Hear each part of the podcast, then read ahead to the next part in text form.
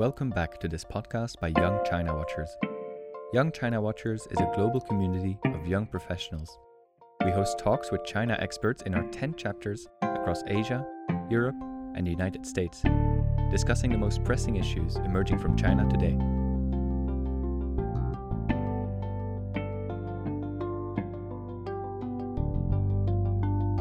My name is Sam Colomby. My guest for this episode is Doctor Oriana Skylar Mastro. Oriana is an assistant professor of security studies at Georgetown University, where her research focuses on China's security and military issues. She is also a Jean Kirkpatrick Scholar at the American Enterprise Institute. Hello. Hi, Sam. How are you? Hi, hi. Wait, let me switch. Earlier this year, Oriana published a book on coercive diplomacy in a potential U S China conflict called The Costs of Conversation: Obstacles to Peace Talks in Wartime. Well, let's let's start with your book. I don't want I don't want you to spoil the work, because obviously we want to encourage people to buy it. But let's start with some of the main takeaways and why you set out to do this work, why you saw the need to write about this topic. Sure. So the book is called The Costs of Conversation: Obstacles to Peace Talks in Wartime. And it goes through a number of in-depth case studies of conflicts in Asia to lay out a framework to understand why states sometimes refuse to engage diplomatically with their adversaries. So in political science, we have this assumption about warfare that states are constantly talking while they're fighting. And so when I was in graduate school, I read a lot of these articles that started with this assumption and then described, you know, how negotiations lead to the end of the war or what information is revealed through combat. But then as someone who also is very active in um, the policy world, I took a look at that and I said, well, that's not really the world that I see. Um, and when I looked more in depth, I saw that the majority of conflicts since World War Two, one of the belligerents refused to talk during the whole conflict. And so it seemed to me that this was an obstacle to ending conflicts that we hadn't thoroughly explored. And so the point of the book is to delve into this and lay out the reasons, I think, um, that influence this decision about whether or not to talk to the enemy, and can explain why we often don't have diplomatic engagement between countries that are fighting a war. Can you explain some of the reasons that you found? Uh, a lot of political science, or at least I would say the best political science, is common sense. So the underlying uh, dynamic here is the following. Leaders are concerned that a willingness to talk is going to demonstrate weakness to the adversary. And weakness can be understood as uh, reduced war aims or a weak resolve or limited military capabilities. And this isn't costly in and of itself, uh, but there is a concern that if the enemy thinks you're weak, that this could actually encourage or embolden them in the war, right? If you imagine you're fighting and the other side looks like they're desperate to get to the negotiating table, you might be thinking, you know, I'm doing a good job. The war is going my way. What else can I get out of this? Let me escalate or intensify or prolong the conflict even further. So this is the dynamic that leaders are concerned about. And I think it's a very natural dynamic. I, I had in the, the book some examples from like pop culture and things, but one I like to bring up to my students to really highlight it is, you know, the three-day rule of not calling someone after a date, yeah. Right? If you call them right away, you look desperate. I mean, this is basically what leaders of of major states are concerned about. If a war breaks out and you want to pick up the phone right away, it makes it look like you're not really um, willing to fight the war. So in the book, I lay out the ways that states basically try to mitigate this. If you're afraid of looking weak, you're afraid the other side's going to escalate, you're only going to come to the negotiating table when through fighting you've demonstrated enough resiliency and toughness. Right? So you're no longer concerned about looking weak. And it's when the leaders of these countries make an assessment that they've adequately demonstrated this strength and resiliency that they're more willing to come to the negotiating table. And the second factor is whether the other side can escalate or intensify in response. Maybe they don't have the material capabilities to escalate. Maybe domestic politics won't allow it. You know, there's many reasons. But if you're not worried that the other side can exploit that, that image of weakness, then you're also less concerned about it and more likely to talk. Right. And thinking of, of the, the U S and China, mm-hmm. right, because before the U S always had sort of this asymmetrical advantage, but China and the U S are much more balanced, is that fair to say? And and how would this dynamic play out in a in a potential conflict between these two powers? So I think the dynamic is very scenario dependent. So first of all, there's a lot of conflicts in the region that it's not one hundred percent clear that the United that China would feel like it was fighting the United States directly.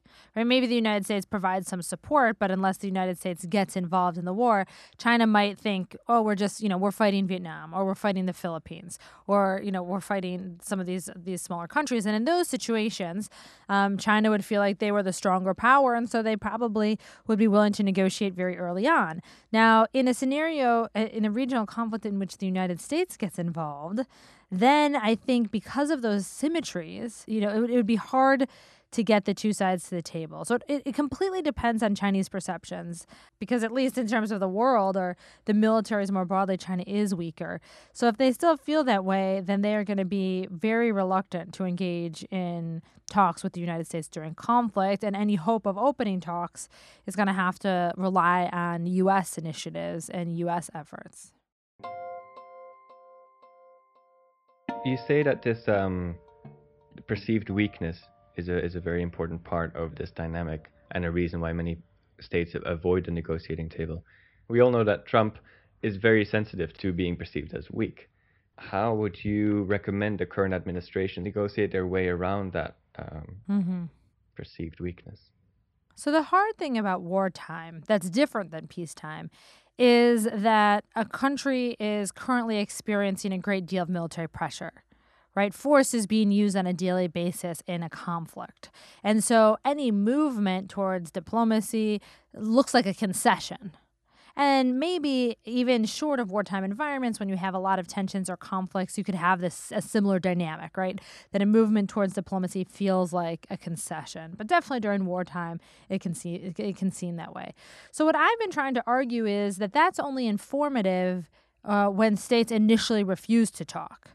Right? If you refuse to talk and then later on you change your mind and you say, actually, I'm willing to come to the negotiating table, it looks like something's changed. It looks like maybe you're less confident than you used to be. So if the United States had a policy, for example, a blanket policy of a willingness to talk to all of its adversaries, and I mean not just even China, but in any scenario in which the United States is fighting a war, the U S policy is we are willing to talk on day one, then the willingness to talk is no longer informative because it's not based on how the war is going.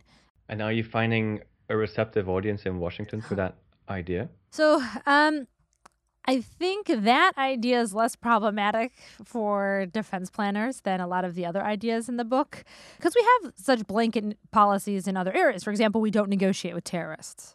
So the idea that we would have a, a policy of of negotiating during wartime, and that would be an official U S policy, isn't that far-fetched. The thing that's more controversial are my findings about escalation. The United States historically, and I would say even contemporary United States, has a unfound confidence that escalating military force gets our adversaries to talk to us. And what I show in the book, because of this dynamic, this fear of looking weak, if the other side is escalating force against you, you're even less likely to want to talk to them, right? Because it looks like an even bigger concession if under that escalating force you give in. And so I show in these conflicts that, you know, this U S strategy always failed. And not only that, but China also historically has believed that escalation gets their opponent to the negotiating table. And China has also failed time and time again to do that. So mine, one of the big points that I've been trying to get across to policy and defense audiences is, if your goal is to get negotiations underway, escalation will not get you there.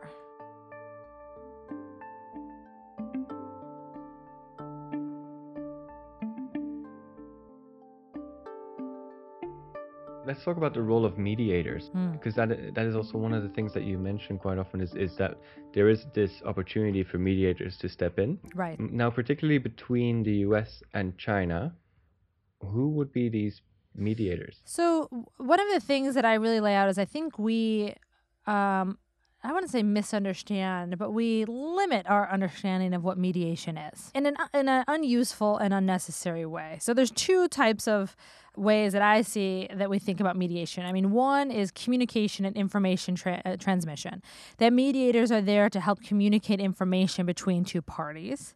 and the other that mediators can impose agreements on parties. So in the case of China and the United States, it would be very difficult to think about a mediator role as some other country that decides this is going to be the agreement of the end of the war and then impose it on China and the United States, right? That's not, that's not going to happen.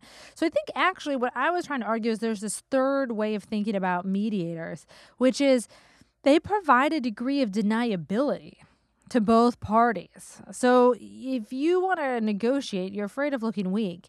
If a third party offers you positive inducements, for example, to come to the negotiating table, you can say, I came to the table not because I'm losing, not because the war isn't going well, but because I got these positive inducements. And it gives some deniability that uh, allows you to talk without looking weak. Mediators might also be able to put international pressure on the belligerents not to escalate if talks are agreed to. So again, if you're concerned about looking weak and emboldening your enemy, if there is a more powerful outside party or influential outside parties that could make that escalation less likely, talks are more likely to happen. So in some of the historical cases, that's actually a strategy that China pursues very often, is to influence the United States. You know, they don't go to their partners and, and friends. They go to U S partners and friends. And they try to convince, in, in the Korean War, for example, the U K or other U N fighting nations to tell the United States not to escalate. Um, when the Chinese fought the Indians in sixty-two, they went to other non-aligned states because they thought those states had more influence with India. When they fought Vietnam, they went to Southeast Asian states. So they're always going to the states closest to their adversary and trying to convince those states to put some sort of constraints and limitations on the other side, so escalation's not likely and, and talks can, can begin. So I think that's also an interesting dynamic because, as you know, the United States, whenever we want to put pressure on China, we go to our allies and partners. We don't go to the countries that have the most influence with China, um, which might be a, a different policy direction that could be fruitful and effective. So these are all wartime right. diplomatic strategies, right? And I know that is the topic of your book, but I also know that you recently gave a, a statement to the Senate mm. about what we can do in peacetime to prevent all this from happening. Right. Can we talk about that? So the first thing is I might differ in my focus in that uh, my research and what I argue about how to compete with China is not about avoiding armed conflict with China. Avoiding war is very easy if you just give the other side everything they want. The question is, how can the United States protect its interests and its security while avoiding any unnecessary conflict? Now, to do that, I think we have to think about competition differently than we have been. So what I talked about for the for the Senate um, Foreign Relations Committee was how China competes. We know that competition is a main feature of international politics. We know that it can lead to certain um, policies that are very observable, like, you know, building up arms, et cetera, et cetera. But I think we don't do enough work into actually thinking about how states compete. And I argue in that and in a foreign affairs article that China has actually been very entrepreneurial. They haven't been out competing the United States. They compete in areas where the United States is not there or competitive forces are very weak. Um, for the most part. And they delayed the military competition for as long as possible. But even there, you know, they focused on things like anti-access area denial or gray zone strategies, things that are not the U S strengths. What it means is that we have to think about what our strengths are, not what China is doing. So the response to Chinese increased influence with the One Belt, One Road, for example, is not to have our own infrastructure plan, because China has a comparative advantage in infrastructure building that the United States does not have. And so I think we have to think differently about um, being a more attractive partner in the international system. If the United States wants to maintain its power and influence around the world, you know, what is it that we offer countries and that we can continue to offer countries that China cannot? Because in the end, to be competitive, it's not really about U S China relations. It's about the United States' relationship with the world and China's relationship with the world. So I think we have to throw out all of our Cold, Cold War thinking on some of these issues, stop doing just more of the same things, and have a safer space to think about new and innovative ideas about how the United States can reinvent its global leadership role. And what would be some of those things that the U S has that China does not have? On what level can the U S become competitive again? Well, I would say, for example, we're very good at quality and uh, less on quantity. So if you think about economic development, which is, is not my area of expertise, but as I've been working on this project, I've looked into it more. You know, China pours a lot of money into things, but the United States has higher quality results. Right. So when the United States uh, does something in a country, it ensures that more people benefit than when China does it, in which maybe a select few kind of elites benefit from it. And so that, I think, is one area where the United States has a strength. Another area is a, is a more general comment, which is that the United States prefers strong partners. Right? China's whole strategy is about building influence so it can coerce other states to do what it wants and, and reduce the freedom of other countries to make decisions that are best for themselves. And the United States, you know, is not perfect in this. I'm not saying that the United States has, has never threatened, you know, another country or um, has never made a country worse off. But it's not sort of government policy to try to make countries poorer and weaker in order to be partners with us. And so I think this is something that, you know, the United States really needs to highlight with our allies and partners and, and, uh, and other countries. Uh, do you want a partner that wants you to be uh, poorer and weaker than they are? Or do you want one that thinks it's to everyone's benefit, the stronger and richer you are? These partners, especially in the region, and that would, for instance, be Philippines mm-hmm. and Vietnam, their strategic interests are directly opposed to China's interest. So how do you improve those partnerships, or at least tell them you have their back, without provoking China and leading to conflict? Well, again, I'm, I guess I'm not as concerned about provoking China, right? Because if in the end, the United States' willingness to defend countries against Chinese aggression provokes Chinese aggression, then China is the type of country that is unsafe for the region. Right, right now we have a lot of uncertainty about uh, what China wants, how China's going to behave. But in my view, if if China starts really just directly using military force to get what it wants in the region, then it is very clearly articulated that it's not going to play a constructive role. And so I think what's important is that the United States is is willing to defend its allies and, and but also tries not to unnecessarily provoke conflict, right? You don't want to encourage the allies, you know, encourage the Philippines to take the features that they claim that they currently do not occupy, right? That would be kind of a change of the status quo. But the United States credibly committing to defend these countries, um, I, you know, I think that that is more of a deterrent against China than anything else. If the United States was not there, the makeup of the regional order would be very different. And it would be different because smaller countries would be forced to acquiesce to the demands of China.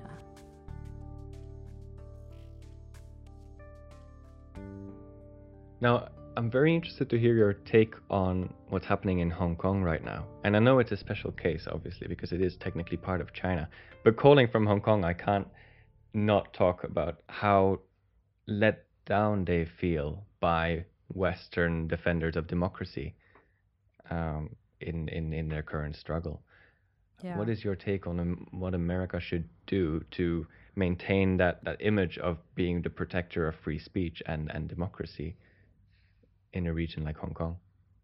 Yeah, this is a this is a very hard question, and it goes to, you know, the other issue about protecting allies but not wanting to encourage them. It, I, the United States had a history during the Cold War, in my mind. And again, this is not my area of expertise, but just kind of being a, you know, a, an observer and, and being raised in the U S educational system. It seemed like the United States um, did a lot of things in the name of democracy and freedom that did not correspond to our values and our norms. And so on one hand, this is another kind of comparative advantage of the United States, is that we do have norms and values that are attractive beyond beyond our borders. And I think that we should promote those and not be afraid of promoting those, even if it means we're going to be punished, you know, by a country like China. But I also want to make sure that um, that we are not exploiting situations for strategic advantage, and that, you know, really the goal here is to It, increase the freedom of people around the world and not to use these struggles of people for, just for strategic advantage, you know, against China, for example, because then that can actually get very messy and in many cases does not help the people that really need that help. So I think it's an important part of U S strategy, and human rights needs to be br- ba- brought back into it, um, because it, not only around the world, but also in the United States. I think there's a lot of disappointment about the United States at home as well as abroad not living up to its uh, its promise as being kind of a beacon for some of these liberal values. And so I do hope that moving forward, as we compete with China and, and we see kind of the vision of what China has for the world, that even those in the United States become more inspired to really promote some of these ideas at, at home first and then also elsewhere, because that used to be kind of the U S way, right? I mean, I always think of the U S military as as being there to protect those that can't protect themselves. And um, I would like that to be not only a narrative, but also, uh, but also very close to the truth as well. I think that's a really nice note to end on. Yeah. It's... So my only remaining questions then is the, are the ones you dread, which are... Um, right. Let's start with reading recommendations. Right. We had mentioned this before because I actually, so I, you know, I, I'm a professor, so students always ask me for a lot of career advice. And maybe it's my military background, but in the military, we talk about balance a lot. You know, that you, you have to have the the spiritual and the physical and the mental. You can't be doing only one thing. So as I mentioned to you, that in my free time, to the surprise of everybody, perhaps, I don't uh, read about China. I read novels. I just finished one this morning called Ordin- Ordinary People by Diana Evans, which was fantastic. Read Milkman this year, which was great. Um, so that's what I spend all my time reading. So I'm not very useful. If you if you ask me, have you read the new, you know, memoir written by so-and-so ex-government official? You know, my answer is no. When I want to know about China, what I do is every week I read not only news articles, but I go through all the think tanks. And right now, some of my favorite websites, I've always loved the China Leadership Monitor that's published um, through Stanford University, because they have a section on economics, military, the party, and they kind of just update you on the most important trends of the past three months. And of course, right now, if you haven't looked at uh, A M T I, the Asian Maritime Transparency Initiative out of C S I S, I'm working on some South China Sea stuff right now. And I, I love that website um, because it's just, it's, It's a lot of information, and I think we're always looking for people's opinions, which is important. But we also are in the business of creating knowledge. And sometimes creating knowledge is just about, you know, getting information and piecing it together in a useful way. I guess for for all of your young China watchers, I would tell them, um, you know, it's important to work really hard and, and understand whatever component of the of the China puzzle that you're looking at. Uh, but, you know, then go do have some other hobbies and do something else as well. It's always good to be reminded of that. Yeah, of course. That's that's how that's how, you know, I've been doing this now for I've been studying China for almost twenty years. And I and besides it being a fascinating topic, it's really that balance that that keeps uh, your interest and keeps you going. Okay, well, thank you so much for making the time. Oh, of course. It's been really interesting to talk to you. It was nice to meet you. Nice to meet you too. Have a good rest of your day. Oriana's book, The Costs of Conversation: Obstacles to Peace Talks in Wartime, is available on Amazon. You'll find a link in the description. Thank you so much to Oriana and her team at the American Enterprise Institute. For more information on our organization, go to young china watchers dot com. Find your nearest chapter and join the conversation. My name is Sam Colomby. The music in this episode is by Blue Dot Sessions.